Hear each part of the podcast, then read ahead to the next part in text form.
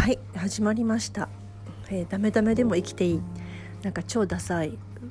番組タイトルなんですけど、まあダサい人間なのでちょうどいいかなと思っています。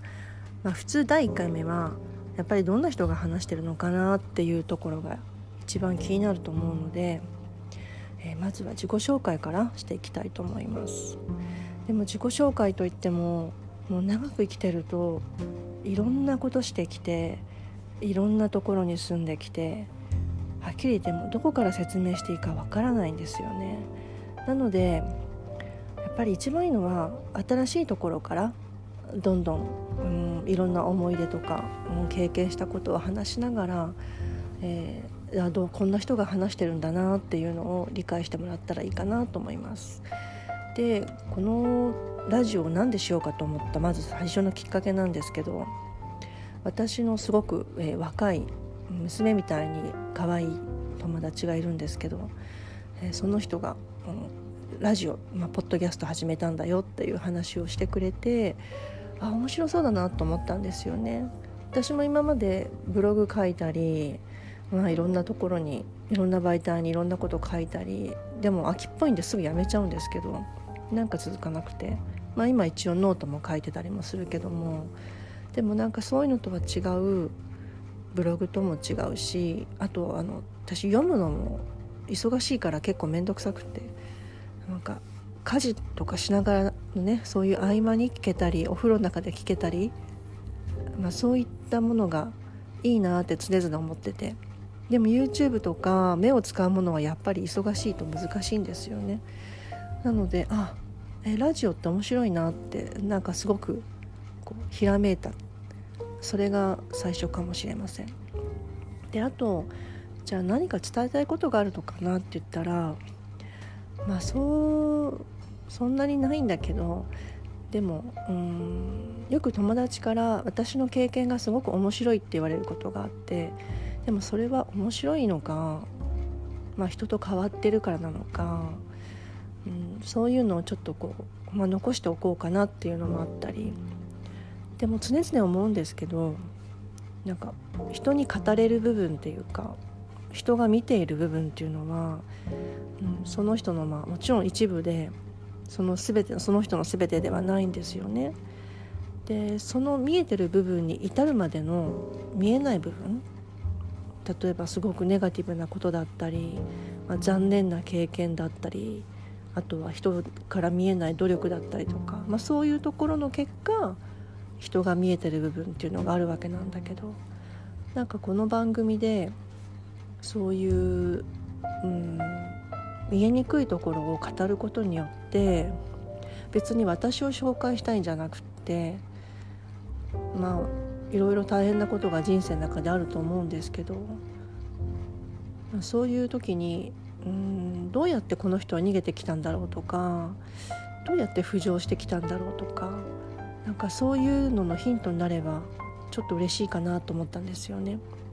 というのも、今私の仕事というのが、とある NPO に勤めてるんですね。で、その NPO は、人の生きるを応援するような、サポートするような NPO なんですね。で、私が直接関わったり関わんなかったり、他のスタッフが関わってるいろんな人たち見てきてるんですけど、いわゆる世の中の結構ダメダメな人たちなんですよ。すごいちゃんと仕事して、頑張って、なんかこう、キラキラ生きてるというか、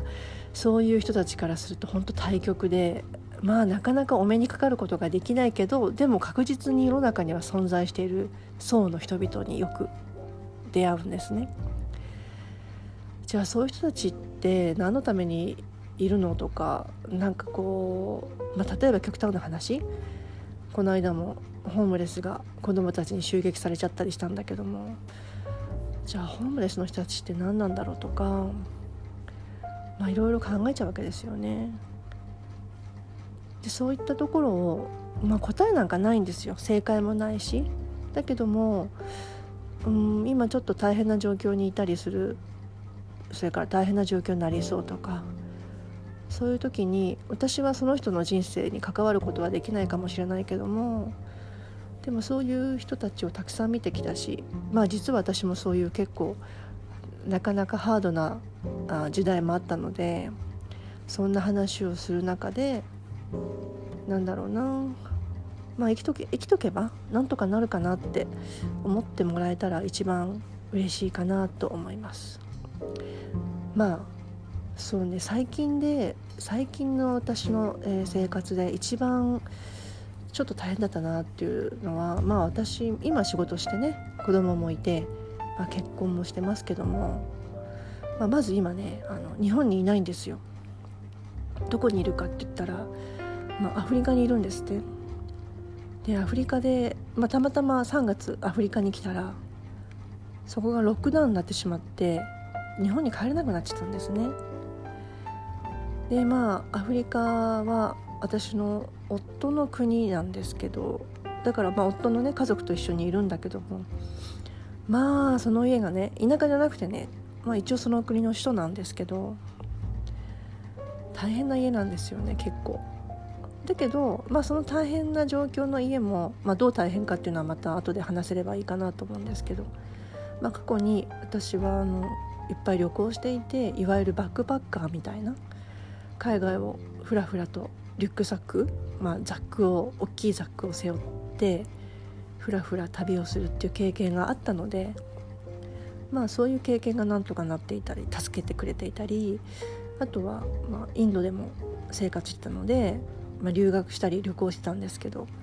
まあ、そういう経験が今を助けてくれたりするんですけどね。でもそういうの聞くとなんか留学してるんじゃん、海外旅行でバリバリ遊んでんじゃんっていう時代ももちろんあって、そこはある意味人に話しやすいところ、華々しいところだよね。だけど、まあ、今なんで NPO で働けるのかなって言ったら、そういう経験だけじゃなくってやっぱり自分が人に助けてもらった経験、あとはまあ支援してもらった経験もあるからなんだよね。ですごいんだけど、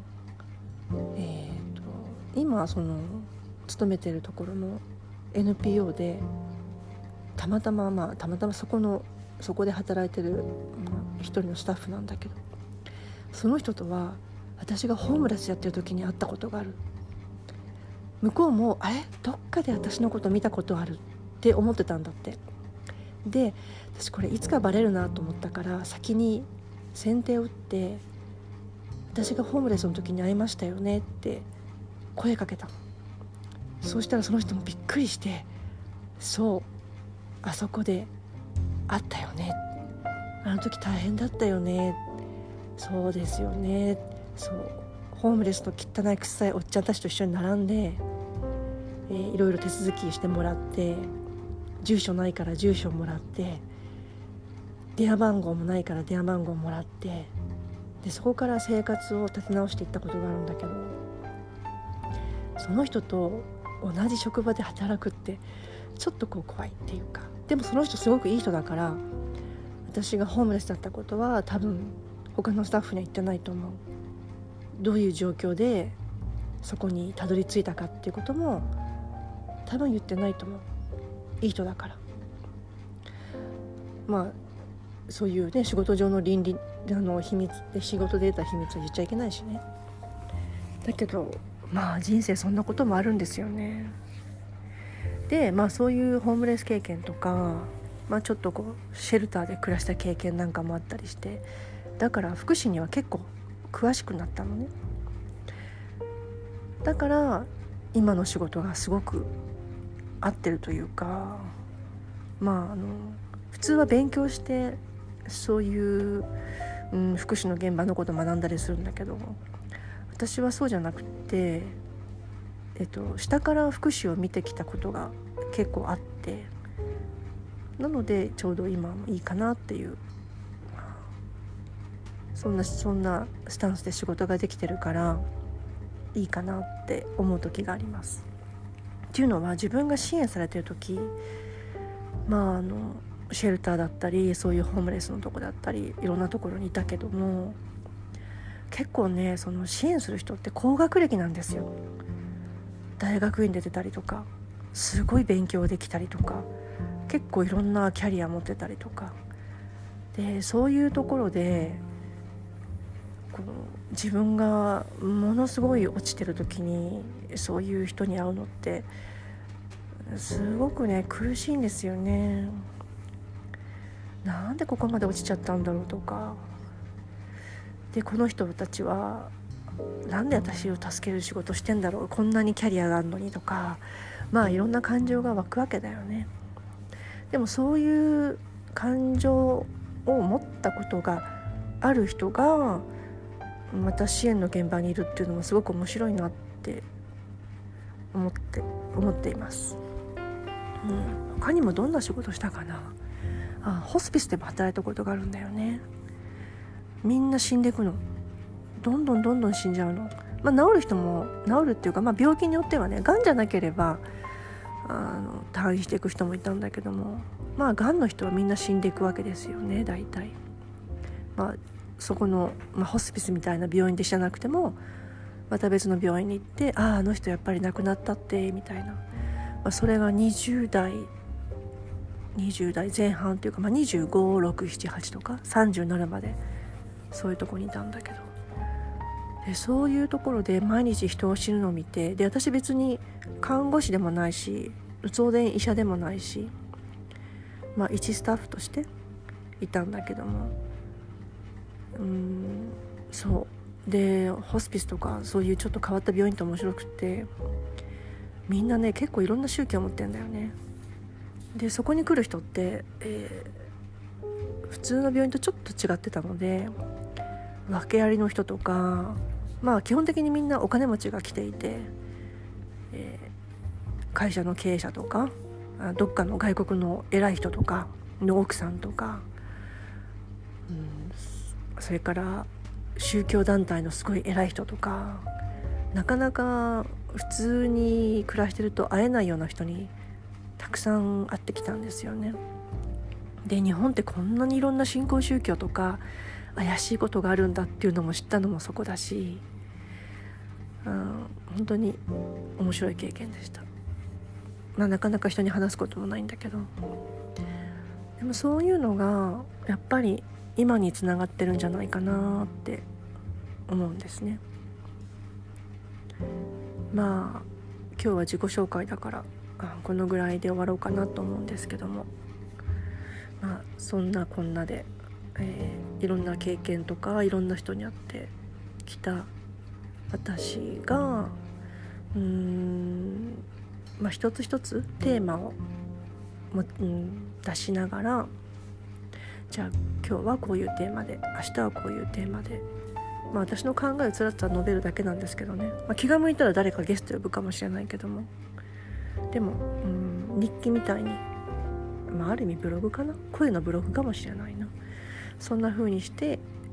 続けていけたらなと思っています、じゃ